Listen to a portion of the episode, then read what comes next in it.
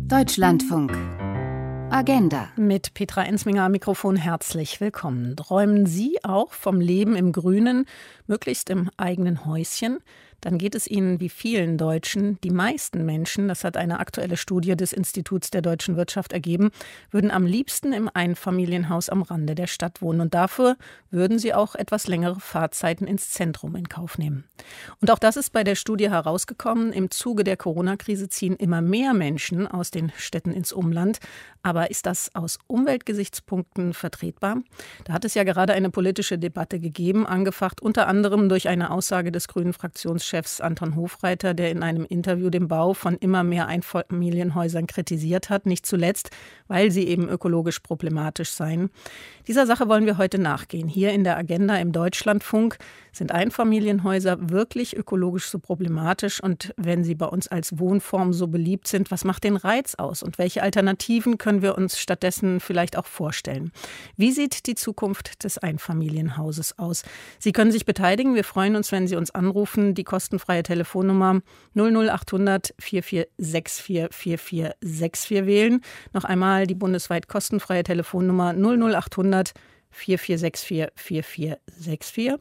Oder schreiben Sie uns eine Mail, gerne auch mit Ihrer Telefonnummer für einen Rückruf, dann an diese Adresse agenda.deutschlandfunk.de.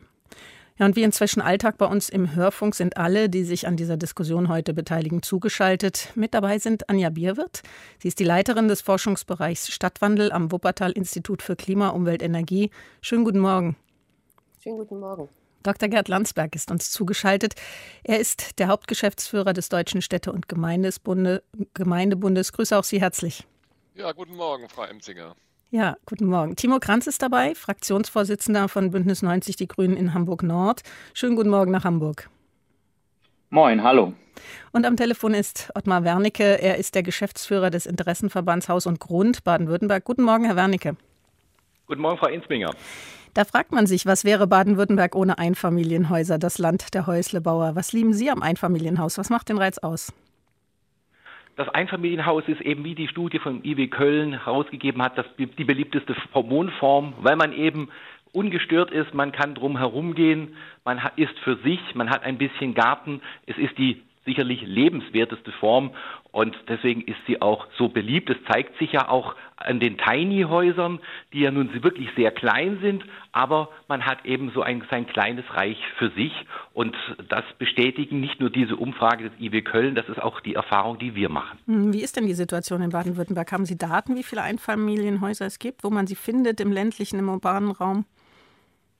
Äh, es gibt sicherlich äh, da die Studien vom äh, Statistischen Landesamt, die entsprechenden Zahlen, das ist ja richtig, aber in den vergangenen Jahren und auch zukünftig wird es deutlich weniger Einfamilienhäuser geben, weil allein durch bei der Baulandausweisung das heute so gut wie nicht mehr zugelassen wird. Deswegen hat der Hofreiter mit dem Verbot oder diesem, er hat es nicht direkt Verbot genannt, aber eigentlich ähm, nur das Faktische schon angesprochen. Es ist heute kaum mehr möglich, ein Einfamilienhaus hier in Baden-Württemberg zu bauen, weil sie gar nicht die Fläche dafür bekommen. Mhm. Und äh, deswegen ist es, wie so schön man sagt, die normative Kraft des Faktischen. Man muss es nicht verbieten, es wird so gut wie nicht mehr erlaubt. Mhm. Und man muss dazu sagen, Anton Hofreiter hat den Beschluss der, der grün-roten Bezirksregierung von Hamburg-Nord verteidigt, im neuen Bebauungsplan eben keine Einfamilienhäuser mehr auszuweisen. Mit Blick aber auf Baden-Württemberg fürchten Sie, dass es auch bei Ihnen Kommunen geben wird, die so den Neubau von Einfamilienhäusern verhindern? Höre ich das richtig raus? Ja, das ist bereits schon äh, Fakt. Es ist auch so, wenn mal einige Dörfer auf der Schwäbischen Alb oder im Schwarzwald einige Baugrundstücke für Einfamilienhäuser ausweisen, dann melden sich da 300, 400 Leute drauf. Daraufhin gibt es dann Konkurrentenklagen für, von denen, die nicht berücksichtigt worden sind. Also das ist, äh, treibt schon ganz besondere Blüten und ansonsten gibt es eben die sogenannte Konzeptvergabe. Das heißt, in der Regel werden äh, Einfamilienhäuser oder auch Reihenhäuser gar nicht mehr zugelassen. Mhm. Die Grünen haben bei der Landtagswahl in Baden-Württemberg ein starkes Ergebnis eingefahren, muss man sagen. Winfried Kretschmann verhandelt ja gerade über die mögliche künftige Koalition im Ländle. Ich habe noch mal ins Wahlprogramm der Grünen in Baden-Württemberg auch geschaut. Da geht es klar um eine Bebauung, die Flächen schont. Der Flächenverbrauch soll deutlich reduziert werden. Der tägliche Flächenverbrauch für Siedlungszwecke soll von fünf auf drei Hektar Hektar begrenzt werden und Wohnraum möglichst innerorts eingerichtet werden. Gehen Sie von Haus und Grund damit? Also ich meine, eins ist ganz klar, wir äh, dürfen die Flächen nicht äh, unnötig verbrauchen. Innenverdichtung, Nachverdichtung, Aufstockung ist zunächst mal das erste Gebot, das ist klar. Aber es wird nicht ohne auch Ausweisung von Grünflächen auf der grünen Wiese geben. Wir sind einfach ein Zuzugsland und wir haben eben, das hat das Wirtschaftsministerium hier in den letzten Jahren festgestellt, seit dem Jahr 2015 nur die Hälfte der, des benötigten Wohnraums, egal in welcher Form, fertiggestellt. Das heißt, wir schieben eine riesige Bugwelle vor uns her und sorgen nicht dafür, dass für die Wohnraumversorgung entsprechend etwas getan wird. Und da versagt die Politik und das ist insgesamt, egal ob wir nun über Einfamilienhaus oder Wohnung sprechen. Und ich denke, hier muss einfach mehr geschehen. Äh, das, das hilft einfach nicht und man muss einfach auch den Menschen ihren, ihre Wünsche berücksichtigen und sie nicht zwangsbeglücken. Und ich glaube, das ist einfach wichtig. Und jede Baulandpolitik wird scheitern, die nicht auch die Menschen mitnimmt, sondern von oben auf oktroyiert wird. Hm, gleichzeitig hört man raus, dass das kein so leichtes Unterfangen ist. Wo sehen Sie da den Mittelweg? Wo kann man da langgehen? Ja, wir haben im Rahmen eines Prüfauftrages hier in Baden-Württemberg festgestellt, dass wir genügend Flächennutzungspläne haben, aus denen ja die Bebauungspläne entwickelt werden. Diese werden aber nicht umgesetzt. Das hat natürlich ein, äh, mehrere Gründe. Zum einen ist es eben so, wenn eine Kommune dies tut, dann wird sie gleich zwei Bürgerinitiativen gegen sich haben. Die eine, die sagt, wir sind gegen Flächenversiegelung und die andere, da gehören auch unsere Mitglieder dazu, das muss man der Wahrheit leider zu sagen, die sagen, wir sind dafür, aber bitte am anderen Ende der Stadt, das St. Florians Prinzip. Das ist das Problem, dass die eben nicht umgesetzt werden. Und deswegen sind wir der Auffassung, dass mit dem goldenen Zügel die Kommunen auch verpflichtet werden müssen, hier Bauland auszuweisen beziehungsweise die Flächennutzungspläne in Bebauungspläne umzusetzen. Hm. Timo Kranz, als Fraktionsvorsitzender von Bündnis 90 Die Grünen in Hamburg Nord tragen Sie den Beschluss der grün-roten Bezirksregierung ja sicher mit, keine Einfamilienhäuser in neuen Bebauungsplänen mehr auszuweisen. Waren Sie über die Debatte, die die Umsetzung des schon älteren Beschlusses, muss man sagen, dann Anfang dieses Jahres bundesweit ausgelöst hat, überrascht? Ähm, ja, in gewisser Hinsicht schon. Sie haben das ja richtig gesagt. Wir haben das schon 2019 in unseren Koalitionsvertrag geschrieben. Und das hat auch damals eine kurze Diskussion hier in Hamburg dazu gegeben. Aber ansonsten hat das Thema niemanden interessiert, weil es eigentlich auch bei uns, auch wie Herr Wernicke richtig schon gesagt hat, quasi eh gelebte Praxis ist, ich glaube, wir haben in unserem Bezirk in Hamburg Nord das letzte Mal nennenswert Fläche für Einzelhäuser ausgewiesen, irgendwann 2009, also schon wirklich vor sehr, sehr langer Zeit. Und ähm, dass es dann jetzt sozusagen plötzlich zu dieser Debatte kam, lag ja auch ein wenig daran, dass es ähm, mit den Überschriften in den Medien dann etwas anders wiedergegeben worden ist. Da äh, war konkreter Auslöser war da. Die Rede. Ja, genau. Konkreter Auslöser war dann ja ein Artikel ähm, bei der Welt Online, wo ein vorher schon drei Wochen vorher in einer Printausgabe erschienene Artikel plötzlich mit geänderter Headline beliebt, aber bald verboten, das Ende des Einfamilienhauses neu veröffentlicht wurde. Und da plötzlich äh, brach dann alles alles raus und die Debatte ging los. Hm, Tatsache aber, Sache aber ist, auch wenn es nicht wirklich ein Verbot ist, aber es wird zumindest verhindert. Das kommt vielleicht in den Ohren mancher auch ähm, einem Verbot gleich. Ich habe gelesen, der Bezirksamtsleiter von Hamburg Nord, Ihr Parteikollege Michael Werner Bölz, der hätte Interviewanfragen aus ganz Deutschland und sogar aus Belgien und Österreich erhalten. Also die Aufmerksamkeitsspanne war da wirklich massiv groß. Vielleicht schauen wir noch mal kurz auf Ihren Bezirk, der der Bezirk in Hamburg mit der größten Bevölkerungsdichte ist. Ist das richtig? Richtig, genau. Wir haben 5400 EinwohnerInnen pro Quadratkilometer bei uns in Hamburg Nord.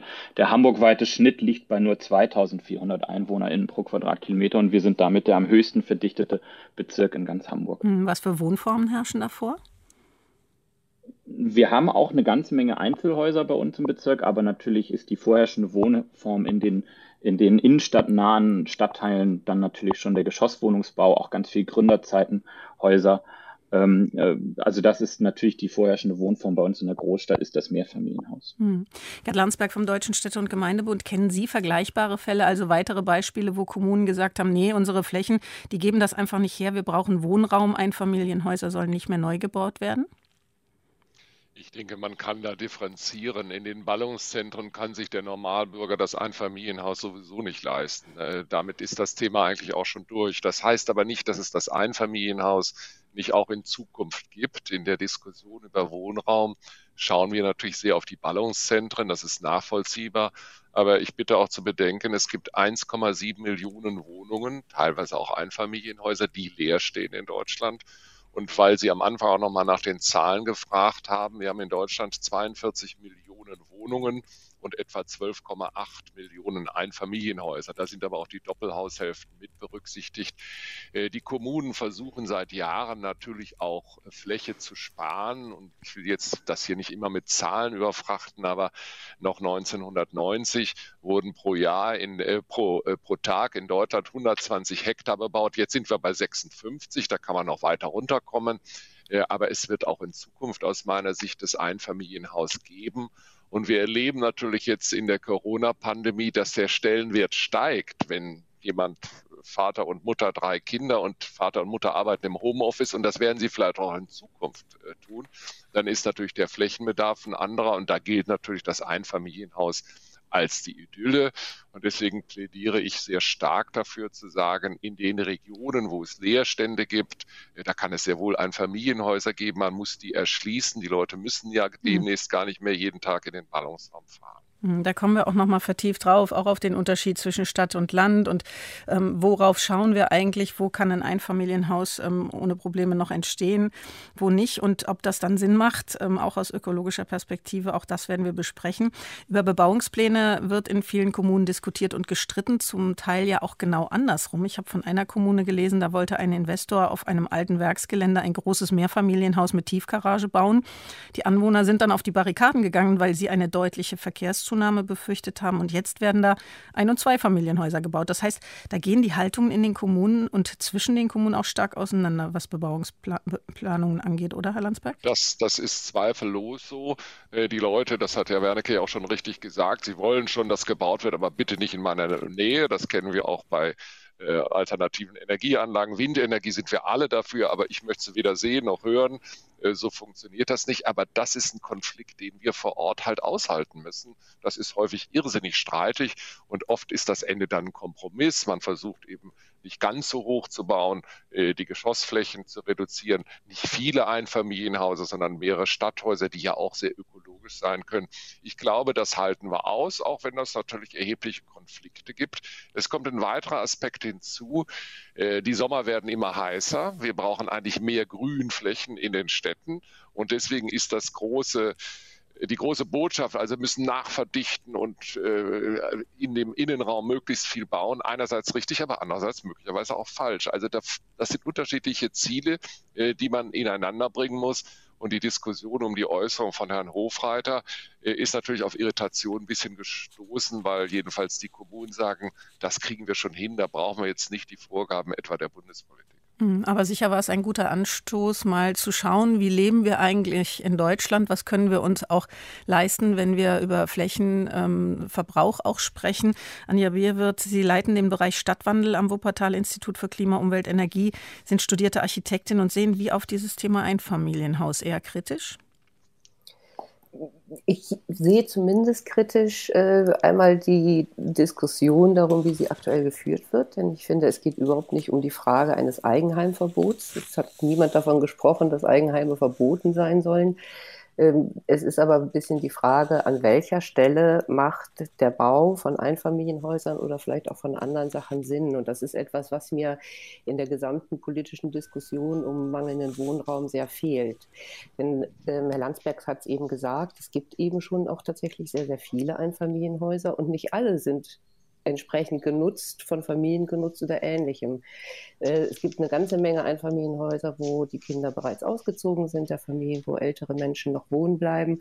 Und wenn man die fragt, wären die durchaus bereit zu sagen, ich würde mein, mein Haus einer Familie zur Verfügung stellen, wenn ich ein adäquates Angebot hätte. Das heißt, ich finde, man muss da schon noch mal ein bisschen kleinteiliger gucken, welche Art von Neubau macht an welcher Stelle tatsächlich Sinn. Mhm. Kann man sagen, wie viele Einfamilienhäuser zum Flächenverbrauch auch beitragen? Laut Bundesumweltministerium werden in Deutschland täglich rund 56 Hektar als Siedlungsfläche und Verkehrsfläche neu ausgewiesen. Also Siedlung und Verkehr, das entspricht in etwa einer Inanspruchnahme von ca. 79 Fußballfeldern. Welchen Anteil hat da das Einfamilienhaus, wissen Sie das?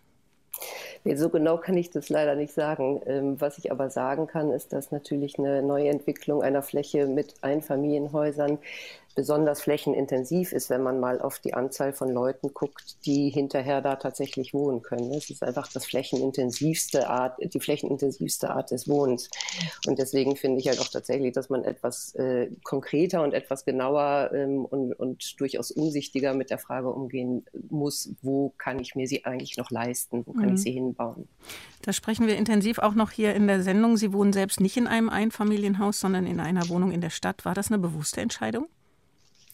Das war eine bewusste Entscheidung, weil ich tatsächlich das Leben in der Stadt auch relativ zentrumsnah sehr genieße. Also das, ähm, ich mag halt die, die, die Nähe von, von vielen Leuten, das mit, mit, mit vielen Leuten umgeben sein, die Möglichkeiten, die ich hier auch wirklich in Laufnähe alles habe. Also damals war es dann die Grundschule, die in der Nähe war. Heute ist es ähm, die Kultur, kulturellen Angebote, wenn sie denn mal wieder aufmachen dürfen. Das ist tatsächlich eine sehr bewusste Entscheidung, ja. Ottmar Wernicke, Sie sind noch vier Minuten bei uns in der Sendung, Geschäftsführer Haus und Grund Baden-Württemberg.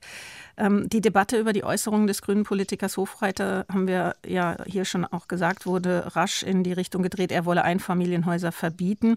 Sie sind auch Rechtsanwalt, daher an Sie die Frage, in Bebauungsplänen Einfamilienhäuser nicht mehr auszuweisen. Das ist die eine Sache, aber Sie verbieten rechtlich überhaupt möglich? Hm, ich muss sagen, ganz offen habe ich mir jetzt keine Gedanken dazu gemacht. Ich meine, äh, ein direktes Verbot, das wird durch die Bebauungspläne ja vorgegeben, könnte man es natürlich damit reinschreiben. Das äh, ist klar, es passiert ja äh, auch. Ob man es jetzt direkt im Baugesetzbuch verbieten könnte, Weiß ich nicht, glaube ich jetzt ehrlich gesagt nicht, aber das wird ja über die Bebauungspläne äh, geregelt, beziehungsweise eben äh, über das Einfügen nach 34 Baugesetzbuch. Also ich glaube, das ähm, ist jetzt nicht unbedingt das Thema, was uns äh, da bewegt. Hm, wie schauen Sie auf die Zukunft des Einfamilienhauses? Also ich denke, es ist im weitesten Sinne ein Auslaufmodell. Was ich mir wünsche, ist, dass man eben den ländlichen Raum aktiviert. Das heißt, dass man eben schaut, dass die Landarztversorgung dort funktioniert, dass die Schulversorgung dort funktioniert, dass wir dort schnelles Internet haben. Dann haben wir nämlich das Thema, dass die Häuser, die dort vorhanden sind, und das ist ja auch gerade angesprochen worden, dass eben dann ein Eigentümerwechsel stattfindet, wenn die Voreigentümer eben mal 80, 90 äh, sind, aus dem Haus gehen oder auch dort eben versterben, dass dann eben eine neue Nutzung stattfindet und dieses äh, Gebiet, sage ich mal, nicht ausblutet, so wie wir es ja teilweise in den neuen Bundesländern haben, sondern dass eben dann auch die mittelständige Wirtschaft, die da ist, dort bleibt, weil eben die Infrastruktur gut ist, weil das Internet gut ist. Und dann haben wir eben diesen, sage ich mal, Wechsel in der Bewohnerschaft. Die Gebäude werden nicht nur saniert, sondern auch modernisiert, also heißt energetisch ertüchtigt.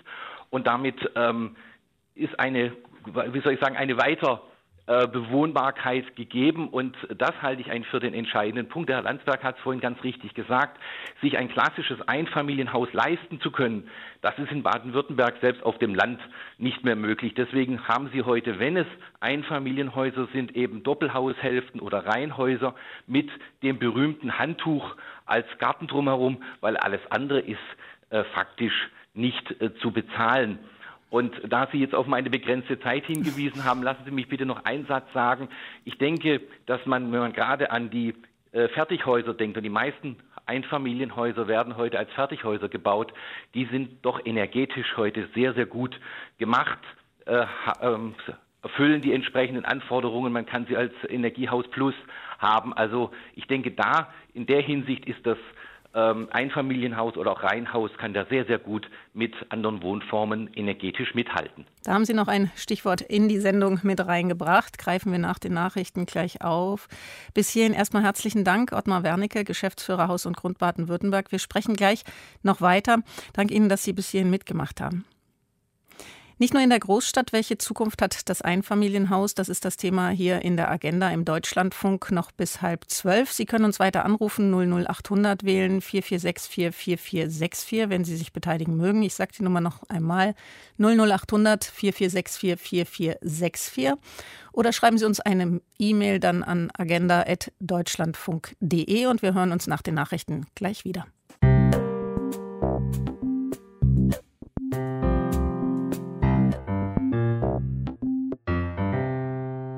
10.35 Uhr ist es. Weiter geht es mit der Agenda im Deutschlandfunk. Welche Zukunft hat das Einfamilienhaus? Dieser Frage gehen wir heute nach. Und Sie können sich beteiligen. Rufen Sie uns unter der kostenfreien Telefonnummer 00800 4464 4464 an oder schreiben Sie uns eine E-Mail an agenda.deutschlandfunk.de. Das hat Peter Stoppock getan, ein Hörer aus Braunschweig.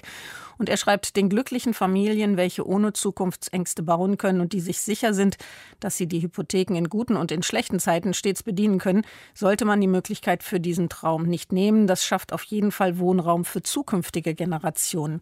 Ja, in den Metropolen und in ihren Vororten sind die Preise für Bauland hoch, für viele unbezahlbar, also weichen nicht zuletzt Familien nach weiter draußen aus, um sich den Traum dann dort vom eigenen Haus zu ermöglichen. Das Problem in vielen Orten, sie ziehen nicht unbedingt in die alten Bestandshäuser, sondern ins Einfamilienhaus im Neubaugebiet. Und so entstehen dann die Donutzentren. Das Problem kennt auch Klaus Lüttgefelder. Er ist Bürgermeister der Verbandsgemeinde Walmeroth. Er geht aber intensiv dagegen an. Wie? Das kann er uns jetzt erklären. Er ist am Telefon. Guten Morgen, Herr Lüttgefelder. Ja, einen schönen guten Morgen. Die Verbandsgemeinde Walmeroth, der Sie vorstehen, liegt im Westerwald. Wie müssen wir uns da die Struktur vorstellen? Eher ländlich? Ja, das ist eine ländlich geprägte Verbandsgemeinde, besteht aus 21 Ortsgemeinden mit insgesamt 15.000 Einwohnern. Da kann man sich sehr leicht vorstellen, dass da keine großen Orte dabei sind also eine dörfliche Prägung und äh, das ist auch das, wo wir uns darauf ausrichten. Mhm. Und wo Sie auch sich sehr stark engagieren, dass es eben nicht so viele Leerstände gibt. Sie sind CDU-Mitglied. Die Debatte um die Zukunft der Einfamilienhäuser haben ja vor allem die Grünen vor kurzem erst wieder entfacht. Aber womöglich treffen die Grünen auf ihr Verständnis. Sie weisen in Walmeroth auch kein Bauland für Einfamilienhäuser aus. Ist es richtig? Also es, äh, das Verständnis, Einfamilienhäuser zu verbieten, ist sicherlich äh, nicht gegeben. Aber man kann natürlich auch kreative Lösungen finden, die dann auf den jeweiligen Ort auch passen müssen. Und von der dörflichen Struktur ist es halt so, es bringt halt nichts, wenn man permanent nach außen sich entwickelt, entsprechende Baugebiete ausweist und lässt den Ortskern verkommen. Weil die, der Charakter der Dörfer, das Dorfleben, das passiert in der Mitte. Da ist auch die Identifikation. Und deshalb ist unser Ansatz eigentlich nicht nach draußen zu gehen, sondern den Ortskern zu stärken und dort entsprechend unsere Mittel einzusetzen und dorthin auch Investitionen zu lenken. Hm. Da gibt es eine Initiative Leben im Dorf, Leben mittendrin, in deren Rahmen auch Fördergelder gezahlt werden für zuzugswillige Familien. Was bekommen die? Was sind die Bedingungen? Ja, wir fahren das Projekt äh, Leben im Dorf, Leben mittendrin schon seit 2004 mit dem Ziel, wirklich junge Familien in die Ortskerne zu bekommen. Wir unterstützen alle diejenigen, die im Ortskern eine Baulücke bebauen, ein altes Gebäude erwerben oder ein altes abreißen und neu bauen. Unterstützen wir mit bis zu 8000 Euro sodass wir äh, eigentlich ganz gut die Orientierung haben. Und im Gegenzug dazu sind wir sehr restriktiv, was die Ausweisung von Neubaugebieten angeht. Und in der Kombination wirkt es so, dass im Prinzip jeder, der in Walmroth bauen will, erst auch mal darüber nachdenkt, ob nicht ein Objekt in Ortslage für ihn geeignet wäre. Und darüber ähm, erreichen wir eine ganze Anzahl an Haushalten, an Familien und insbesondere ist das Angebot für junge Familien attraktiv. Mhm, diese 8000 Euro, die Sie da bezuschussen, die setzen sich so zusammen, dass es 1000 Euro über fünf Jahre gibt. Das sind eben 5000. Und wenn Kinder dabei sind, nochmals 3000 drauf. Mit welchen Kosten muss man rechnen? Was kostet ein Objekt im Ortskern im Schnitt? Ja, wir haben im Prinzip ja jetzt einige Erfahrungen. Wir haben eine größere Anzahl doch schon an Objekten realisiert. Insgesamt sind wir deutlich über 400. Und äh, wir haben auch zusammengerechnet, was hat es die Familien gekostet, wie viel wurde investiert. Und wir sind in der Größenordnung von Investitionen von Privaten in die Ortskerne von 72 Millionen. Und wenn man das auseinander also mal dividiert, dann kommt man etwa auf eine Größenordnung von 180.000, maximal 200.000 Euro, die ein Objekt im Ortskern kostet, wenn man es umbaut, saniert inklusive Erwerb. Und das ist sicherlich eine Größenordnung, äh, die können Sie im Neubaugebiet überhaupt nicht erreichen.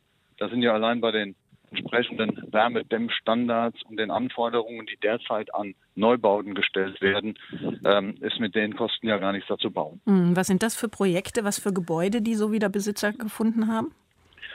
Ja, es ist ganz unterschiedlich. Es sind häufig, äh, das sind einige ältere Gehöfte, es sind aber auch ganz normale Wohnhäuser, wo halt Personen drin äh, gewohnt haben, die vielleicht verstorben sind. Und da geht es uns darum, dass wir eine Nachnutzung hinbekommen. Weil es hilft nichts, nach außen zu gehen und neue Gebäude, neue Infrastruktur zu errichten und die Ortskerne verfallen zu lassen. So schaffen wir es, dass auch Leute, die ein neues Objekt haben, sich auf den Ortskern konzentrieren und dann im Ortskern sich niederlassen, führt auch dazu, dass die, ähm, die Dorfgemeinschaft gestärkt wird. Das Leben miteinander, jung und alt, nebeneinander, das ist eigentlich das, was den Charakter der kleinen Orte ausmacht. Und da sind wir durch dieses Programm auf dem richtigen Weg. Mhm, also das gesamte Ortsbild, das Leben in der Gemeinde verändert sich. Sie sind Bürgermeister, gelernter Diplom-Bauingenieur.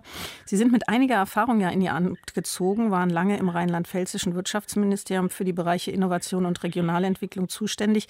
Wie sehr hilft das bei der Entwicklung jetzt in Ihrer Gemeinde? Ja, das hilft sicherlich, ähm, wenn es einmal um die ganze Fragestellung geht, wie bekommt man Fördermittel, was kann man tun, was sollte man sinnigerweise beantragen. Auf der anderen Seite hilft es natürlich auch dabei, dass man weiß, wie Programme gestrickt werden, dass sie auch angenommen werden. Das heißt, wenn ich eine überbordende Bürokratie hinten dranhänge mit Tausenden von Nachweisen, ähm, dann wird das Programm sicherlich nicht äh, nachgefragt werden. Und wir haben es so gemacht, bei uns ist der Antrag eine DIN A4-Seite und das komplette Programm eine DIN A4-Seite. Und das schaffen viele. Dadurch haben wir eine sehr niedrige Hemmschwelle, was es, äh, wenn es darum geht, das da entsprechende Programmmittel zu beantragen. Und äh, das zeigt sich, dass wir wirklich auch viele Leute, denen es eigentlich so nicht gibt, dieses Programm nutzen. Mhm. Timo Kranz, Sie sind Fraktionsvorsitzender von Bündnis 90 Die Grünen in Hamburg Nord, aber auch Mitglied im Stadtentwicklungsausschuss der Bezirksversammlung in Hamburg Nord. Das ist natürlich ein Projekt, das im ländlichen Raum möglich ist. Aber gibt es, wenn wir auch schauen, dass Büroräume ja gerade auch leer werden, dass es auch Leerstände durchaus in äh, Ballungszentren gibt, gibt es da Projekte, wo Sie versuchen, sinnvolle Nutzung irgendwie zu lenken?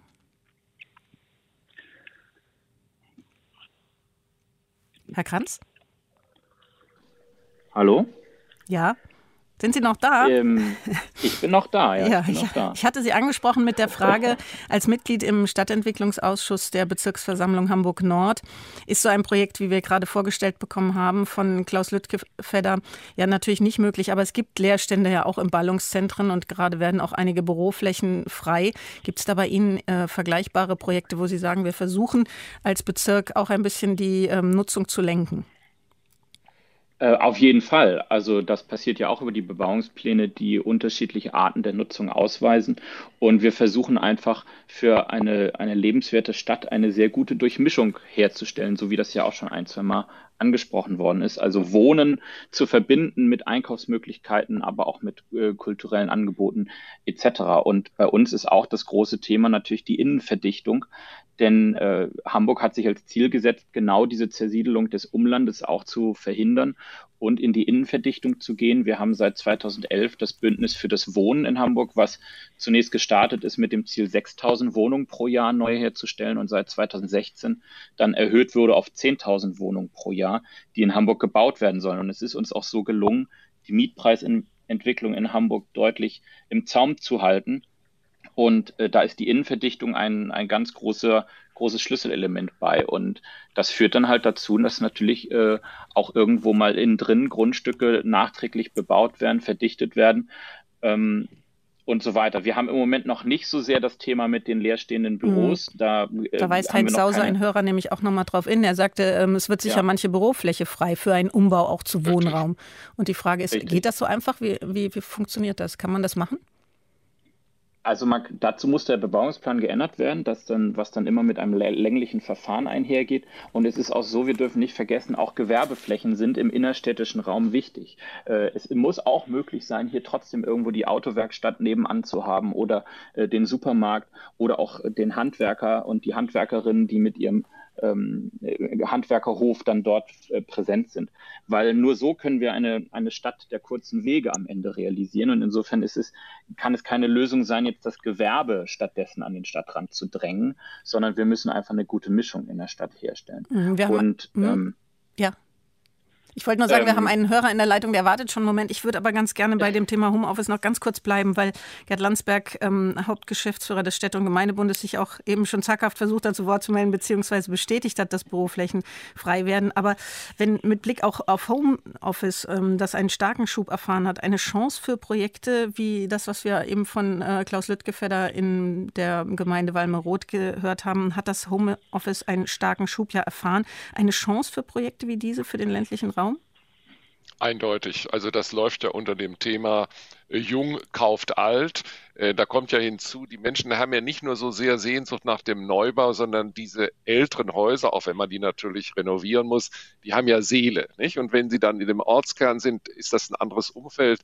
Äh, das ist sicherlich ein Modell, was übrigens nicht nur in Rheinland-Pfalz, auch in anderen Ländern läuft. Aber das Thema, Herr Lüttgefelder hat das ja sehr gut dargestellt, die haben das offenbar mit wenig Bürokratie hingebracht. Äh, das ist teilweise sehr viel schwieriger. Auch die Umwandlung zum Beispiel von Büroflächen in Wohnraum, das klingt immer so einfach, mhm. ist ja auch schön. Man will nicht diese toten Städte, wo nur die Leute zum Arbeiten hinkommen und abends ist gar nichts mehr. Da gibt es Lärmschutzregelungen, obwohl ja auch viele sehr gerne in der Stadt reden. Da müssen wir sicherlich äh, besser, einfacher werden. Aber da läuft eine ganze Menge und ich glaube, jetzt vielleicht Hamburg weniger, aber bei Mittelstädten oder auch bestimmten Großstädten werden die Büroflächen reduziert sein. Man merkt das jetzt auch schon an den Preisen, die zurückgehen. Das Homeoffice wird nicht in der Form bleiben wie jetzt, aber viele große Dienstleister sagen, das hat gut funktioniert.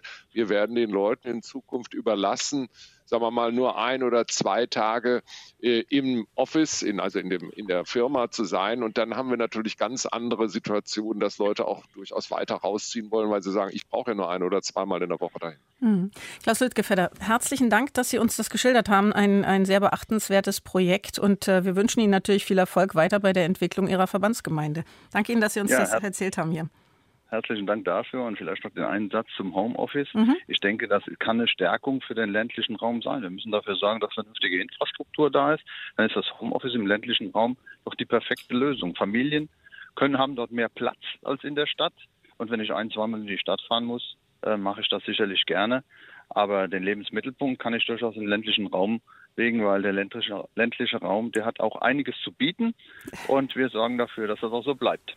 Klaus Lüttgefäller, herzlichen Dank und äh, wir wünschen Ihnen, wie gesagt, alles Gute. Anja Beerwirth, was sind Ihre Beobachtungen als Umweltwissenschaftlerin? Gibt es eine Tendenz, liebäugeln die Menschen tatsächlich mehr mit dem Haus im Grünen in dieser Pandemie auch, der Pandemie geschuldet? Ja, wir haben im Rahmen eines Projekts gerade eine Umfrage abgeschlossen, wo wir unter anderem auch gefragt haben, ähm, ob sich die Einschätzung der eigenen Wohnsituation, der eigenen Wohnqualität verändert hat. Und da ist bei den Leuten, die gesagt haben, äh, es hat sich verändert, eine ganz, ganz klare Wertschätzung für Grün, für Außenflächen. Das ist jetzt nicht nur im ländlichen Bereich oder an den Stadträndern, ist auch nicht immer nur der Garten, aber es ist ganz allgemein ähm, ein Innenhof, der genutzt genutzt werden kann. Es ist ein Balkon. Also das ist schon sehr, sehr wichtig. Das ähm, merken wir in dieser Umfrage. Und ich glaube schon, dass das auch für viele Menschen nach dieser Erfahrung wichtiger bleibt. Also dass die Wertschätzung dafür, habe ich tatsächlich ein qualitätvolles Grün in meiner Nähe, ähm, ein wichtiges Kriterium bleibt. Ob es dann immer gleich der eigene Garten sein muss ähm, oder ob es nicht auch etwas, ähm, ein, ein, ein, eine Fläche, die qualitätvoll gestaltet ist, direkt in der Nähe meines Wohnumfelds sein kann. Da bin ich mir noch nicht so sicher. Also ich bin mir jetzt nicht sicher, dass dieser Trend, der im Moment äh, ja offensichtlich da ist, dass Menschen äh, eben ins, ins, Grüne ziehen, dass sie nach Häusern, auch, tatsächlich aber auch viel nach Ferienhäusern gerade suchen in der Umgebung, ähm, ob der so bleibt, das, da möchte ich im Moment ehrlich gesagt noch keine Prognose wagen. Mhm. Das, ähm, ich glaube, da ist vieles vorstellbar, mhm. wie sich das im Nachgang entwickelt. Und ja auch, weil Sie sagen, ähm, überhaupt die Frage nach Flächen, nach Grünflächen, auch die Nachfrage nach Schrebergärten ist gestiegen in der Pandemie. Ähm, und jetzt aber der Hörer, Herr Selig, hat sehr viel Geduld bewiesen, der uns aus Heidelberg angerufen hat. Schönen guten Morgen an Sie. Ja, guten Morgen. Ach, äh, das Thema ist auch am äh, Telefonlautsprecher ganz interessant. Ähm, ich finde viel wichtiger, äh, wie gebaut wird, als das, wo und was gebaut wird. Wenn wir Zement mal als Land verstehen würden, wäre es das ökologisch das drittschlimmste Land der Welt. Nach USA und China kommt gleich Zement. Ich wohne hier in äh, Heidelberg, in der Bahnstadt, in, ich glaube, der Welt oder Europas größtem Passivhaus-Konglomerat, äh, was äh, ökologisch ähm, vom Betrieb her wunderbar ist. Ich habe diesen äh, Winter, ich glaube, überhaupt nicht geheizt. Mhm. Aber diese ganzen Gebäude sind allesamt aus Zement gebaut. Sie sind bis auf ein Gebäude alle mit Styropor gedämmt. Und all das hat äh, riesige Mengen CO2 verschlungen oder CO2 produziert, besser gesagt. Und da geht es halt anders. Also hier in Heidelberg wird auf Konversionsflächen zum Beispiel ein Haus für, ich glaube, 120 Studenten aus Holz gebaut. Sowas ist CO2 annähernd CO2-neutral. Ähm, es gibt Holzhäuser mittlerweile, die 12 und 20 Stockwerke hoch sind. Also da wäre äh, ökologisch, äh, denke ich, wesentlich mehr zu reißen. Ähm, zumal also äh, Einfamilienhäuser draußen mit einem Flachdach, ja, die ließen sich begrünen. Ähm, das äh, ist nicht, äh, nicht so sehr das Problem. Mhm. Herr Selig, ich möchte eine Hörer-Mail zitieren, die ein bisschen in eine andere Richtung geht. Ähm, und es ist entsprechend sicherlich auch diskussionswürdig. Ähm, Mirko Schlato hat uns geschrieben, er findet neue Einfamilienhäuser sehr problematisch. Der große Leerstand alter Häuser, den haben wir angesprochen, bietet so große Möglichkeiten für hohe Lebensqualität. Eine Sanierung der alten verbraucht so viel weniger CO2 als der Neubau unter aktuellen Baustandards, zumal die Wohnfläche pro Kopf immer weiter steigt. Und seiner Meinung nach benötigen wir einfach ein Umdenken und müssen uns ganz viel Gedanken machen, wie wir die Menschen vom Altbestand überzeugen können. Ich gebe das mal an äh, die Wissenschaftlerin in unserer Runde weiter, Anja Bierwirth. Vielleicht können Sie uns da ein bisschen helfen. Sie leiten den Forschungsbereich Stadtwandel am Wuppertal-Institut für Klima, Umwelt, Energie. Sie haben auch ein ähm, Projekt mit initiiert, Optivon, wo es genau darum ja auch geht, Bestand zu nutzen und möglicherweise ähm, eben auch sinnvoll Wohnungen zu füllen, ähm, nämlich dahingehend, dass man so viel Wohnraum hat, wie man braucht, nämlich genug, aber auch nicht zu viel und nicht zu wenig. Das ist, können Sie uns vielleicht auch nochmal erklären. Aber wenn wir schauen auf Alt gegen Neu, Energiehäuser, CO2-Effizienz, Altbestand, CO2-Effizienz, wo sehen Sie da die Rechnung? Wie geht die auf? Ja, das ist äh, insgesamt muss man sich natürlich sind die Häuser sehr sehr äh, individuell. Das heißt, das muss man sich immer ähm, sehr genau angucken. Ähm, ob nur, man kann jetzt nicht ganz pauschal sagen, Sanierung ist immer besser als Neubau. Es gibt ähm, Beispiele, wo es, sich nicht mehr rechnet, aber de facto ist das natürlich eine ziemlich umfangreiche Rechnung, die man da aufstellen kann. Da geht es um die Frage von Energieverbrauch, dann welche Quelle hat die Energie, aber natürlich auch, wie eben angesprochen, die Ressourcenfrage, welche Materialien verwende ich, wie verwende ich sie, kann ich sie hinterher wieder recyceln. Also das ist schon ziemliches, äh, eine ziemlich große Tabelle, die man da so ausfüllen kann, wenn man sich diesen gesamten, über den ganzen Lebenszyklus eines Gebäudes, also wirklich vom Bauen, ähm, Produktion der Rohstoffe, Transport, Bau, Nutzung bis wieder Entsorgung anguckt, ist das äh, sehr viel, was, was man da bedenken kann. Aber was man schon sagen kann, ist, dass eine bessere, dass es eben nicht nur um die Frage geht, wie effizient ist das Gebäude, ist es tatsächlich in der Nutzungsphase ähm, so genannt klimaneutral, sondern es geht schon auch um die Frage, wie viel ähm, wie, wie, wie sinnvoll wird es genutzt? Denn theoretisch kann ich ein hocheffizientes Gebäude direkt neben ein leerstehendes bauen. Und da, finde ich, muss dann die Frage schon mal äh, diskutiert werden, macht es nicht mehr Sinn, ein leerstehendes Gebäude denn besser zu nutzen, bevor ich neu baue? Mhm. Und mit diesen Fragen beschäftigen wir uns in diesem äh, Projekt und vor allem auch mit der Frage, was können Städte tun, um das mit zu bedenken, mit zu berücksichtigen. Und da gibt es Beispiele ähm, wie Wohnungstauschbörsen oder ähnliches oder eben auch Beratung. Aber wir sehen auch, dass es da halt noch hapert, zum Beispiel in der, in der Datengrundlage. Hm, wir wollen heute in der, in der im Deutschlandfunk, Herr Landsberg, ja gleich ähm, kommen wir dann nochmal drauf, nicht nur auf das Pro und Contra eben schauen, sondern auch der Frage nachgehen, was sind die Alternativen. Insofern, ähm, Frau Bierwirt, würde ich gerne nochmal auf das Projekt Optivon auch ähm, ein bisschen näher eingehen. Auf der dazugehörigen Internetseite ist zu lesen, um nachhaltige Lösungen für den akuten Wohnraummangel in drei Städten in Deutschland zu finden, sei ein Team aus Wissenschaft, Architektur und kommunaler Praxis gebildet worden. Es geht darum, die Flächennutzung, wie Sie gesagt haben, schon zu optimieren und so den Wohnraumdruck zu reduzieren. Projektstädte sind Göttingen, Köln und Tübingen. Suffizientes Wohnen nennen Sie das. Ähm, was steckt genau hinter suffizientem Wohnen? Ja, wenn man äh, sich die Strategien für eine nachhaltige Entwicklung anschaut, dann unterscheiden wir das in der Wissenschaft halt in Effizienz, Konsistenz und Suffizienz. Das klingt jetzt ein bisschen äh, sperrig. Effizienz ist vielleicht so am ehesten noch bekannt. Das ist natürlich sowas wie eine Wärmedämmung oder eine Heiz ein Heizungssystem, was eben nicht mehr so viel Energie verbraucht und trotzdem warm macht. Die Konsistenz, das ist dann so in dem Ressourcenbereich die ganze, der Weg zur Kreislaufwirtschaft, die Frage von nachwachsenden Rohstoffen oder eben auch erneuerbaren Energien. Energien. Mhm. Und die Suffizienz ist die Frage, wie viel ist denn eigentlich genug? Also wie viel brauchen wir? Und da muss man natürlich feststellen oder stellt man sehr schnell fest, dass aus individueller Sicht, ich kann ja jeden verstehen, der sagt, ich möchte gerne mein Einfamilienhaus auf der grünen Wiese mit einem schönen Ausblick und im Anschluss an, der, an die Autobahn bauen ist individuell durchaus nachvollziehbar. Aber insgesamt gesehen, in der Gesamtentwicklung ist das, äh, gucken wir uns dann halt an, ähm, brauchen wir das tatsächlich wirklich oder was, wie könnte man das auch alternativ, also den Wunsch nach einem angenehmen, qualitativ vollen Wohnen, kann man den nicht auch irgendwie anders ähm, erfüllen?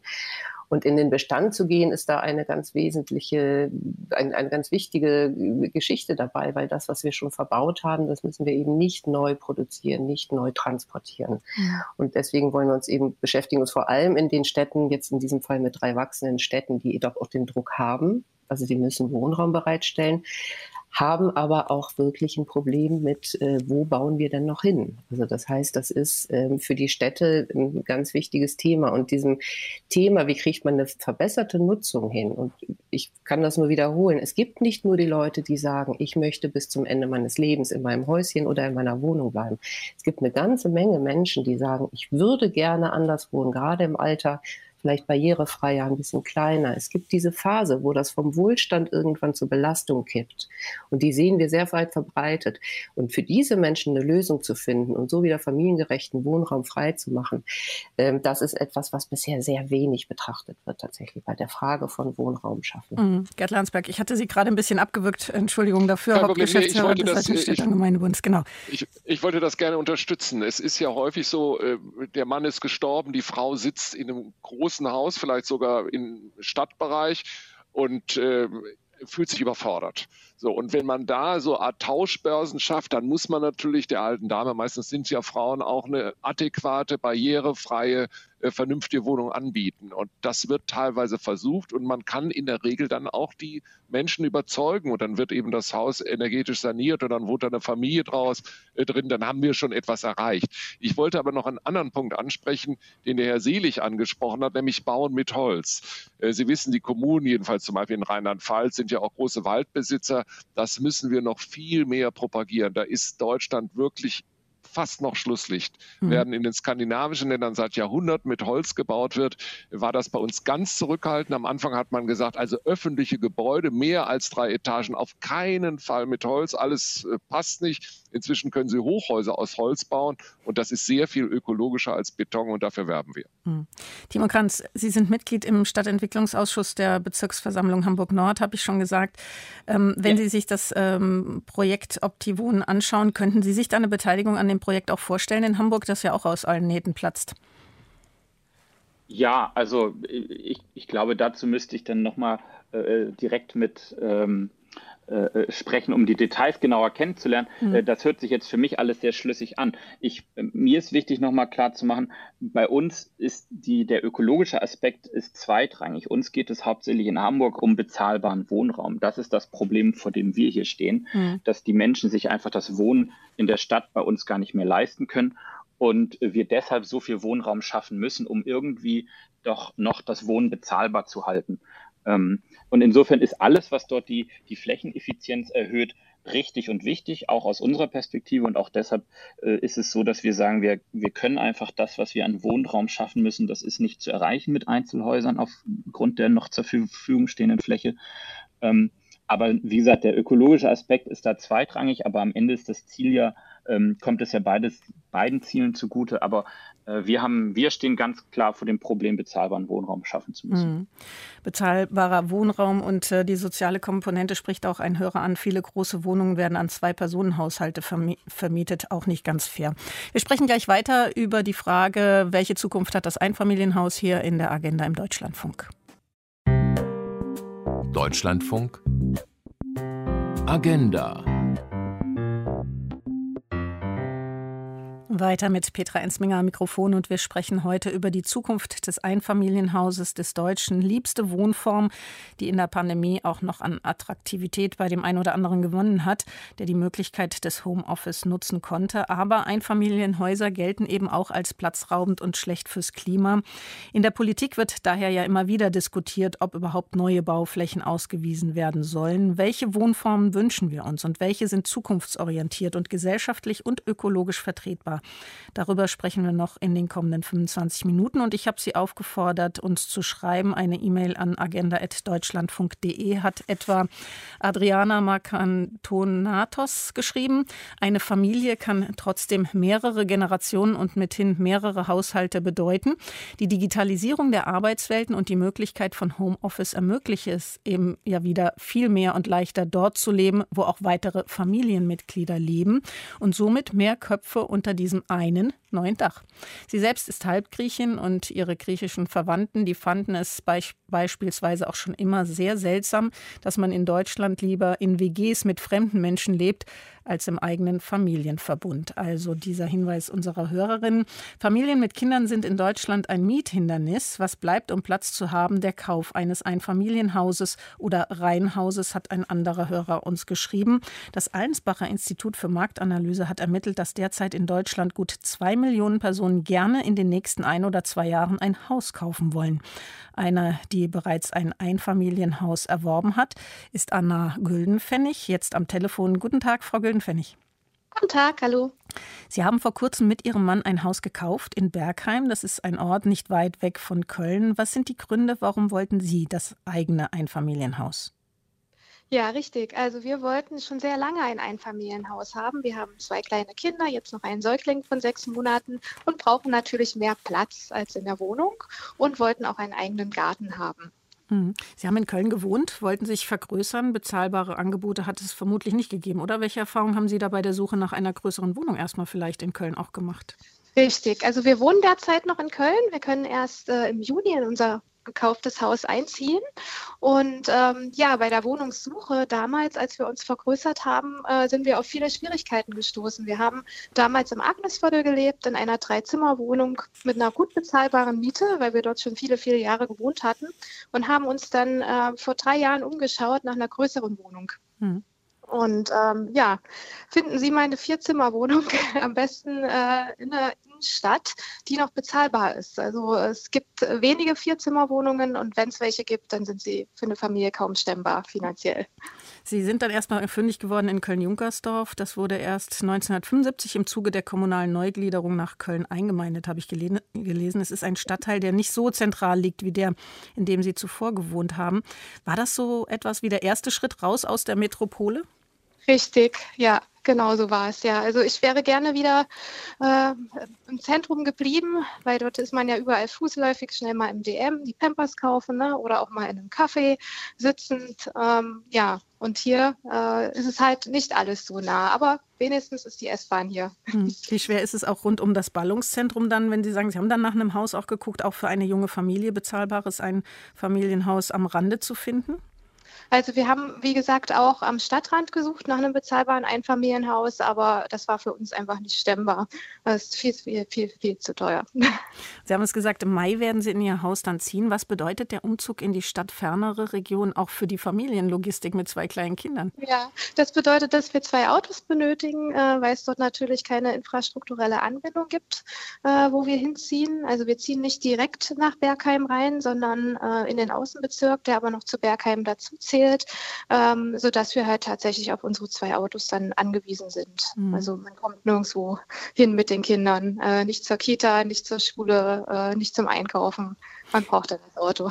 Wenn Sie eine größere Wohnung gefunden hätten, eine mit ausreichend Platz für eine vierköpfige Familie, wäre dann der Traum vom eigenen Haus gar nicht erst entstanden? Also wären Sie dann möglicherweise auch in Köln geblieben? Äh, wir wären super gerne in Köln geblieben, aber in einem Haus. Also wir wollten schon immer ein Eigenheim haben, weil mhm. wir auch ein bisschen Garten haben wollten und ein bisschen Privatsphäre. Mhm. Ich danke Ihnen ganz, ganz herzlich, dass Sie uns das geschildert haben. Ähm, sehr nachvollziehbare Gründe zu sagen, man geht dann eben raus an der Güldenpfennig. Viel Erfolg und viel Spaß im neuen Zuhause dann ab Mai. Ja, danke schön. Tschüss. Tschüss. Ja, Anja Bierwirth, wir haben es gehört, die Familienlogistik, die wird dann schwieriger. Man braucht dann zwei Autos, wenn man rauszieht. Das haben wir noch gar nicht mit berücksichtigt in der Umweltbilanz des Eigenheims, wenn man denn dann rauszieht und das Pendeln in Kauf nimmt. Ähm, Sie sind Leiterin des Forschungsbereichs Stadtwandel am Wuppertal Institut für Klima, Umwelt, Energie. Inwiefern muss man so eine Entwicklung, auch diese Infrastruktur, die man ersetzen muss, möglicherweise durchs Auto in die Bilanz dann auch einbeziehen? Das äh, ist, ist auf jeden Fall etwas, was wir auch, ähm, ja, bilanzieren ist dann immer auch tatsächlich etwas, etwas schwierig. Also wie, wie konkret sind die Zahlen? Aber was wir uns halt schon anschauen, ist auch, wie ähm, teuer im Sinne von wie viel Tonnen Materialien brauche ich halt einfach alleine schon, um die Infrastruktur bereitzustellen. Ähm, die Frage, wie, wie hoch ist dann das Pendelaufkommen tatsächlich, ist dann natürlich wieder sehr individuell abhängig. Wo wohnen die Leute, also wo, wo ziehen die Leute hin, wo arbeiten sie und und wir haben eben darüber gesprochen, wie viel ähm, Homeoffice können Sie machen, wie ist die Infrastruktur. Frau Güldenfeinig sagte jetzt, sie muss die Kinder sogar mit dem Auto zur, zur Kita und zur Schule bringen. Das ist ja nicht in allen ländlichen Gebieten so. Manchmal gibt es ja auch noch Kitas und Grundschulen zumindest. Also das ist sehr individuell, aber de facto ist es natürlich so, wenn ich ähm, weiter rausziehe, ist da in der Regel die Anbindung an den öffentlichen Nahverkehr ähm, überschaubar. Und äh, deswegen sehen wir das auch, dass in, gerade im, im, in äußeren Bereichen, eben im Einfamilienhausbereich, nicht nur die Wohnfläche pro Kopf in der Regel ähm, am höchsten ist, sondern eben auch die Notwendigkeit äh, für ein oder auch manchmal zwei Autos und entsprechende Anteile an gefahrenen Kilometern. Mhm. Timo Kranz, ähm, wenn Sie das hören, die Erfahrungen, die uns Frau Güldenpfennig auch bei der Suche dann ähm, äh, berichtet hat, Sie sind im ähm, Grünen Politiker in Hamburg Nord. Sie haben es auch schon angesprochen, bezahlbarer Wohnraum. Das ist natürlich im Interesse der Grünen, ähm, nicht nur der Grünen, vieler anderer Politiker, auch anderer Parteien. Aber ähm, das ist natürlich auch ein Dilemma. Einerseits gibt es kaum bezahlbaren Wohnraum, dann müssen die Familien raus aus den Ballungszentren. Das bedeutet wieder mehr Verkehr. Ein Dilemma auch für Grünenpolitik, oder? Auf jeden Fall. Also das ist äh, grundsätzlich bauen äh, ist, bedeutet ja immer, dass wir irgendwo Grünfläche zubauen und das ist natürlich immer für uns eine ganz schwere Abwägung. Und äh, gleichzeitig ist es halt so, dass wir in, wir haben in Hamburg die Situation, dass Hamburg eine hochattraktive Stadt ist. Die Menschen kommen hierher, weil sie hier einen Ausbildungsplatz finden oder weil sie hier studieren oder weil sie hier Arbeit finden. Ähm, es gibt tolle kulturelle Angebote in der Stadt, die es so nirgendwo sonst vielleicht gibt. Und wir glauben, dass es halt auch eine, ja, eine Gerechtigkeitsfrage am Ende ist, dass sich auch alle Menschen das Wohnen in dieser Stadt und leisten können, um halt diese Vorteile der Stadt auch für sich zu nutzen. Mhm. Und Deshalb müssen wir bezahlbaren Wohnraum schaffen und deshalb ist das unser Fokus. Und mhm. natürlich mhm. würden wir das gerne hinbekommen, dass Frau Güldenpfennig nicht rausziehen muss irgendwo ähm, an, sie hat das ja geschildert, auch noch an, an den Rand einer Vorstadt sozusagen, sondern wir arbeiten daran, genau diesen Wohnraum auch für Familien äh, in der Stadt bereitzustellen und dafür zu sorgen, dass es bezahlbar bleibt. Aber das geht halt äh, nur mit Mehrfamilienhäusern und es geht nicht mit Einzelhäusern. Und mhm. Ich möchte aber auch nochmal betonen, wir haben, das ist unsere Situation in Hamburg Nord und Baurecht und Bauleutplanung ist äh, nicht umsonst kommunale Verantwortung. Und äh, das sieht auch in unseren Nachbarbezirken schon wieder ganz anders aus. Ne? Ich hatte das ganz am Anfang gesagt mit der hohen Einwohnerdichte. Äh, unser Nachbarbezirk Wandsbek, der ist ganz anders aufgestellt strukturell. Da gibt es viel mehr Fläche. Ähm, und da werden auch weiterhin Einzelhausgebiete ausgewiesen. Also das ist wirklich, muss man sehr individuell betrachten. Das wurde vorhin auch schon gesagt. Und äh, den Gegebenheiten vor Ort anpassen. Da bin ich sehr gespannt, was unser Hörer zu, zu sagen hat, Herr Kamp, der uns nämlich aus Hamburg angerufen hat. Schönen guten Tag. Hallo. Also ich finde, die Debatte um Wohneigentum benötigt den dringenden Hinweis, dass sich große Teile unserer Gesellschaft niemals Wohneigentum leisten können. Es fehlt ungefähr 30 Prozent unserer, unserer, unserer Gesellschaft fehlt es an Eigenkapital und monatlichem Einkommen. Und Einschränkungen für Einfamilienhäuser sind ein Problem für Menschen, einkommensstarker sozialer Schichten, beispielsweise vielleicht Redakteure von Rundfunksendern oder Zeitschriften. Ähm, auch nicht und, wirklich. Äh, das kann ich nicht einschätzen, das will ich möchte auch nicht werden. Aber es geht darum, Wohnraum für viele zu schaffen mhm. und nicht Luxus oder Lebenstraum verwirklichen von wenigen. Mhm. Und da finde ich die Position von Herrn Kranz eigentlich ganz gut in Hamburg Nord, irgendwie weniger Einfamilienhäuser zu schaffen und mehr an alle zu denken. Ja, bezahlbarer Wohnraum schaffen. Würden Sie sagen, das gelingt in Hamburg ganz gut oder ist es da auch ziemlich schwierig im Moment? Also so, da ist der Hörer aus der Leitung gefallen. Ähm, wir haben die Antwort leider nicht mehr hören können, aber Gerd Landsberg, ähm, wenn wir bei der Diskussion sind, bezahlbaren Wohnraum schaffen. Ähm, Sie sind Hauptgeschäftsführer des Deutschen Städte- und Gemeindebundes und haben sicherlich einen Überblick, ähm, wie das in anderen Kommunen aussieht. Das ist ja sehr unterschiedlich in Deutschland. Es gibt Städte, da kann man sich wahrscheinlich noch ganz gut eine größere Wohnung leisten und andere, da ist es ein Unding. Ist das nur ein Metropolenproblem? Das ist nicht nur ein Metropolenproblem, aber es ist eine Illusion, wenn wir glauben, wir schaffen den Wohnungsbedarf in den Metropolen zu decken. Das schaffen wir sicherlich nicht. Das sind Magneten. Wir haben ja auch Zuzug. Wir haben eine wachsende Bevölkerung. Das hat ja vor ein paar Jahren auch noch anders ausgesehen. Das heißt, wir brauchen auch die Randgebiete und die müssen wir halt erschließen. Übrigens möglichst nicht mit dem Auto, sondern mit der Bahn. Das wird dazugehören. Wir erleben jetzt auch schon wieder einen Ran auf die, auf die Mittelstädte. Da ist es nicht ganz so teuer wie den Metropolen, aber es wird da auch zunehmend teurer. Und der Maßstab für den Preis ist überwiegend, wie weit geht die S-Bahn? Mhm. Also in dem Moment, wo Sie ein Grundstück, auch wenn es vielleicht 20, 30 Kilometer von der Stadt oder der Großstadt entfernt ist, einen S-Bahn-Anschluss haben, ist der Preis viel, viel höher, als wenn Sie 10 Kilometer weitergehen. Und deswegen sage ich, wir brauchen eine Verkehrswende, dass Menschen aus diesen ländlichen Strukturen eben auch ohne das Auto in die Metropole kommen und äh, dass wir andere Strukturen schaffen mit vernetzten Verkehrsträgern, mit Bus on Demand, mit Carsharing oder ähnlichem. Das gibt es in Ansätzen, aber da haben wir noch eine lange Strecke äh, zurückzulegen. Wir äh, beobachten jetzt auch, dass sogenannte Coworking Space Center geschaffen werden. Das heißt, Unternehmen sagen ihren Mitarbeitern, also wir treffen uns gar nicht in der Metropole, sondern in diesem Zentrum. Das ist etwas außerhalb. Da haben wir etwas gemietet und da machen wir das Meeting. Das ist für euch alle einfacher hinzukommen. Wir müssen das auch nur bezahlen, wenn wir uns da treffen. Also da entstehen ganz andere und neue Arbeitsformen, die sich dann wieder natürlich auf die Wohnverhältnisse und auf das Suchen nach den entsprechenden Wohnverhältnissen auswirken. Mhm. Und ganz klar ist, so wie Sie das ausgeführt haben, dass äh, Infrastruktur, eine gute Anbindung auch die Attraktivität von Orten erhöht, also durchaus auch ein Interesse der kleineren Kommunen sein kann, ähm, den ÖPNV da auszubauen. Auf der anderen Seite, Anja Bierwirth, ähm, als Umweltwissenschaftlerin gucken Sie immer auf die Ökobilanz auch, ähm, ist das ja auch wieder eine Flächenversiegelung, wenn Infrastruktur ausgebaut wird. Auch da wieder muss man also abwägen, nehme ich an. Ja, aber äh, ich würde, ja, natürlich, also ne, äh, auch, auch eine S-Bahn braucht natürlich Materialien, braucht äh, Energie, um gebaut zu werden. Nichtsdestotrotz ist sie natürlich deutlich effizienter in der Frage, wie viele Personen können dann damit hin und her geschafft werden. Ich glaube auch, dass ähm, im Verkehrsbereich, äh, gerade auch in ländlichen Gebieten, sich noch mal einiges ändern wird. Ähm, also ich meine Kollegen und Kolleginnen, die sich speziell mit Mobilitätsfragen beschäftigen, wissen da noch viel, viel mehr Lösungen mhm. und viel mehr tolle Ideen. Aber es gibt ja schon eben Beispiele, wo Rufbussysteme oder ähnliches eingeführt wurden und ähm, die auch wirklich gut angenommen werden. Und ich glaube, wenn man sich sowas nochmal in größerem Maßstab denkt, dann sind das letztlich keine neu gebauten Infrastrukturen in die ländlichen Gebiete, die es ja schon gibt, die aber bisher halt oder in den letzten Jahren halt eben nicht so stark nachgefragt waren, nicht so eher Einwohner Drinnen verloren haben. Und ich glaube, dass man da ähm, sich schon nochmal Gedanken dazu machen kann, wie kann ich eben diese, die, diese Minderung des, des, der Notwendigkeit des, des Autos, des Besitzes, die, die wir ja durchaus auch noch sehen. Also das ist ja ein Zwang. Ne? Das ist ja nicht, ähm, nicht zwangsläufig immer eine freiwillige Entscheidung, sondern wenn es eben keine Alternativangebote gibt, dann muss ich mich letztlich dann doch fürs Auto entscheiden. Und ähm, da sich anzuschauen, welche Infrastrukturen gibt gibt es auch da schon und welche können aber besser genutzt werden. Dann ist es halt nicht die S-Bahn, sondern dann ist es vielleicht ein Rufbussystem oder ähnliches.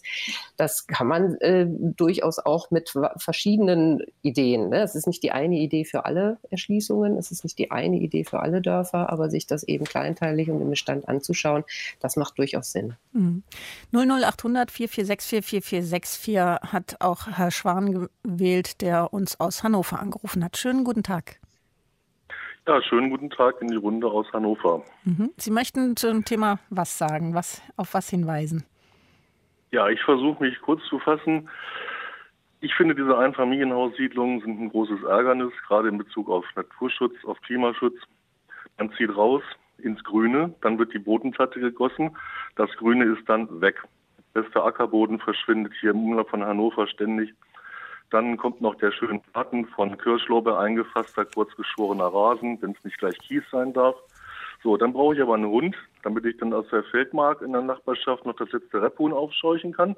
Und dann müssen natürlich die Kinder freitags spätestens zur äh, Klimaschutzdemo in die Stadt gefahren werden. Also brauche ich ein zweites Auto.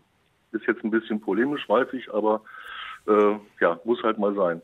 Dann wohne ich jetzt hier draußen, brauche länger zur Arbeit. Dann brauche ich eine Umgehungsstraße. Die werden hier in Hannover gerade gebaut.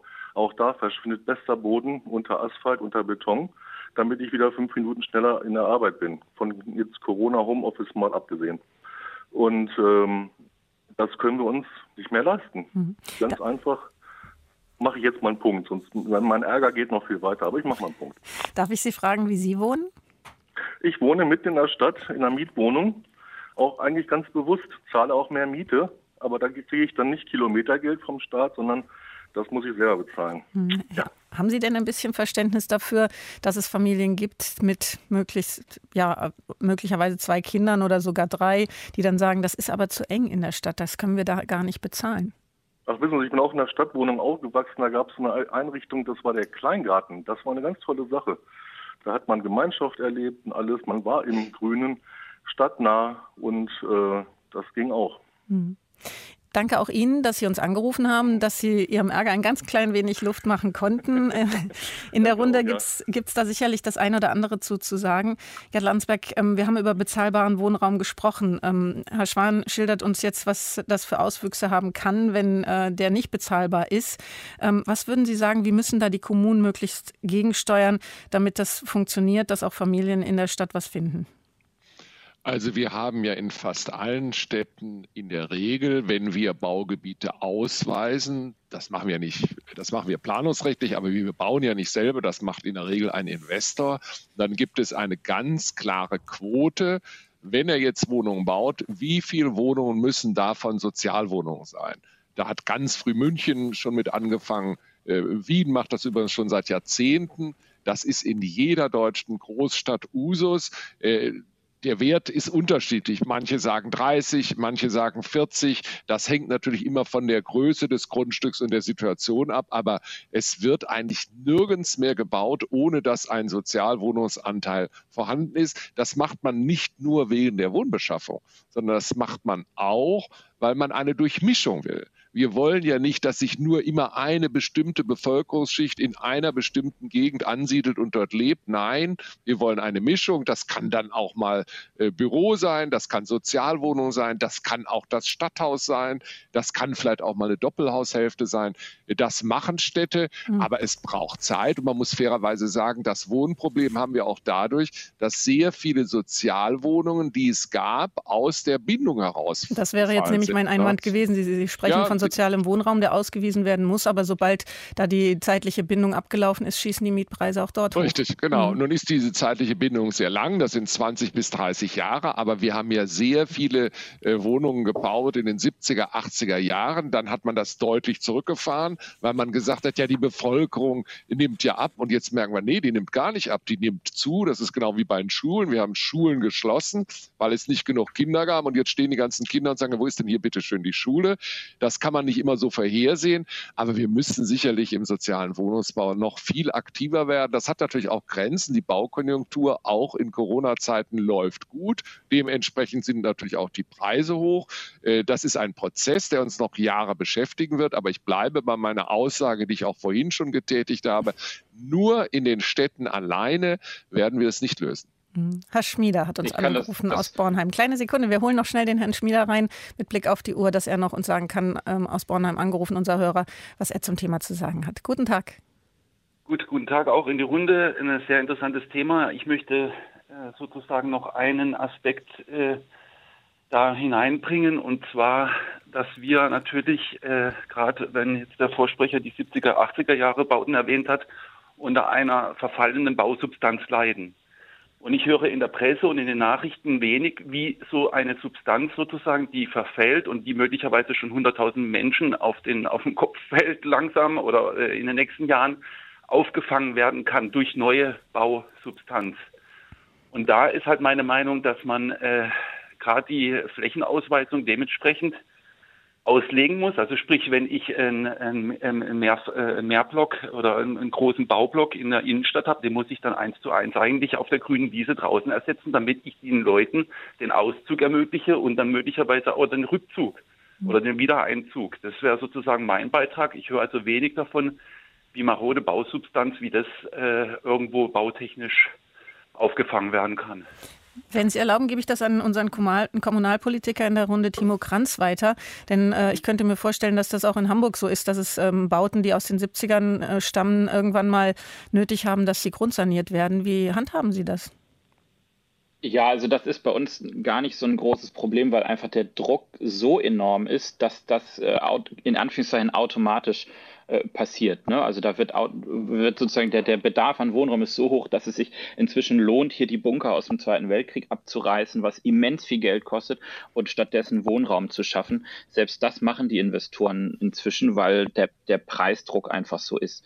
Äh, insofern haben wir tatsächlich dieses Problem nicht. Ich wollte aber noch ergänzen, was Herr Landsberg eben gesagt hat mit, dem, mit den Sozialwohnungen. Das ist ein ganz wichtiger Aspekt und wir bauen, seitdem ich, wir dieses Wohnungsbauprogramm haben, was ich vorhin erwähnt habe, äh, im dritten sogenannten Drittelmix bei uns in Hamburg. Das heißt 30 Prozent geförderter Wohnraum, 30 Prozent Mietwohnungsbau und 30 Prozent Eigentum. Und das schafft eigentlich eine sehr, sehr gute Vermischung.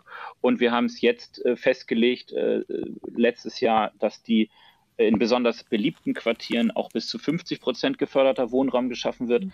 Und es wird auch immer versucht, primär über die städtische Wohnungsbaugenossenschaft Saga zu bauen, sodass die Wohnungen im städtischen Besitz bleiben. Denn das sorgt dafür einerseits, dass wir eine extrem lange Bindungsfrist von 30 Jahren haben und andererseits, dass selbst wenn die Wohnungen aus der Bindung rausgehen, die Saga die immer noch sehr günstig weitervermietet, einfach weil dort die Kontrolle als städtische Wohnungsbaugesellschaft vorhanden ist. Hm, ich, glaube, aber, ich glaube, das, das, ist zum Beispiel ein Modell, was man da fahren kann. Hm, ich glaube aber, dass der Herr Schmieder, der noch in der Leitung ist, mit der Antwort nicht ganz zufrieden ist, dass der Investitionsdruck da immens ist und dass das automatisch passiert. In Bornheim ist das offensichtlich nicht so, Herr Schmieder. Richtig? Da kann ich jetzt wenig dazu sagen, aber ich wollte nur sagen, natürlich, der soziale Wohnungsbau ist enorm wichtig, wenn er erwähnt, dass da Bausubstanz äh, dass der Druck so groß ist, um sogar Bunker abzureißen, dann steigen natürlich auch die Preise dadurch. Dann ist wiederum die Frage, ja, also es ist in der Verbindung letzten Endes mit dem sozialen Wohnungsbau zu sehen. Nur ich hoffe halt, dass wir mit Augenmaß da vorgehen und dass halt zum Beispiel auch in Bebauungsplänen möglicherweise halt eben gerade so redundante äh, Flächen ausgewiesen werden, die nicht einfach nur für Einfamilienhäuser herhalten äh, können oder dürfen. Mhm. Das wäre mein Wunsch, dass wir alle toll wohnen dürfen. ja, danke Ihnen auf jeden ja. Fall. Mhm. Das ist uns ein groß, nee, großes Anliegen, dass, dass wir ähm, in allen Bebauungsplänen darauf achten, dass auch immer öffentliche Grünfläche geschaffen wird, um genau diese, diese Möglichkeiten zu schaffen, dass die Menschen halt ein lebenswertes Quartier haben und auch noch eine Grünfläche, die sie benutzen können und dann vor allem eine Grünfläche, die allen Menschen zur Verfügung steht und die von allen Menschen benutzt werden kann. Hm. Wir haben noch eine Zuschrift bekommen. Danke Ihnen, Herr Schmieder, dass Sie uns angerufen haben, die ich noch zitiere. Er kommt aus Erlangen, unser Hörer, und fragt, warum eigentlich keine Hochhäuser mehr gebaut werden. Ähm, da gibt es nämlich in Erlangen einige Hochhäuser aus den 70er Jahren. Die haben sehr schöne große Balkons und Terrassen und sind auch sehr großzügig geschnitten. Gleichzeitig sind sie ziemlich verkehrsgünstig angebunden. Hochhäuser bauen, das ist dann sicher nochmal ein eigenes Thema mit Blick auf die Uhr. Vielleicht nochmal kurz, Herr Landsberg, wie sehen Sie die Zukunft des Einfamilienhauses? Es wird das Einfamilienhaus auch noch in den nächsten Jahren geben, aber die Zahl wird sinken. In vielen Fällen werden die Menschen sich gar nicht leisten können. Und wir äh, als Kommunen haben schon auch das Interesse, so wenig Fläche verbrauchen wie möglich. Gerd Landsberg, Hauptgeschäftsführer des Deutschen Städte- und Gemeindebundes. Danke Ihnen, dass Sie mit dabei waren. Ebenso den Dank an Anja Bierwirth, die Leiterin des Forschungsbereichs Stadtwandel am Wuppertal Institut für Klima, Umwelt, Energie. Danke Ihnen, dass Sie dabei waren. Timo Kranz auch, Fraktionsvorsitzender von Bündnis 90 Die Grünen in Hamburg Nord, dort auch Mitglied im Stadtentwicklungsausschuss des Bezirks, der Bezirksversammlung Hamburg Nord. Diese Sendung geht langsam zu Ende. Welche Zukunft hat das Einfamilienhaus? Das war die Frage, die wir hier gestellt haben. Und wir haben es gehört, eine sehr, sehr bunte Mischung an Themen, die damit zutage getreten sind. In der kommenden Woche geht es um ein Jahr Pandemie und da sollen Pflegekräfte zu Wort kommen. Die werden dann berichten. Ich bin Petra Ensminger, bedanke mich bei Ihnen fürs Zu- und Hinhören und wünsche Ihnen allen noch einen angenehmen Mittwoch.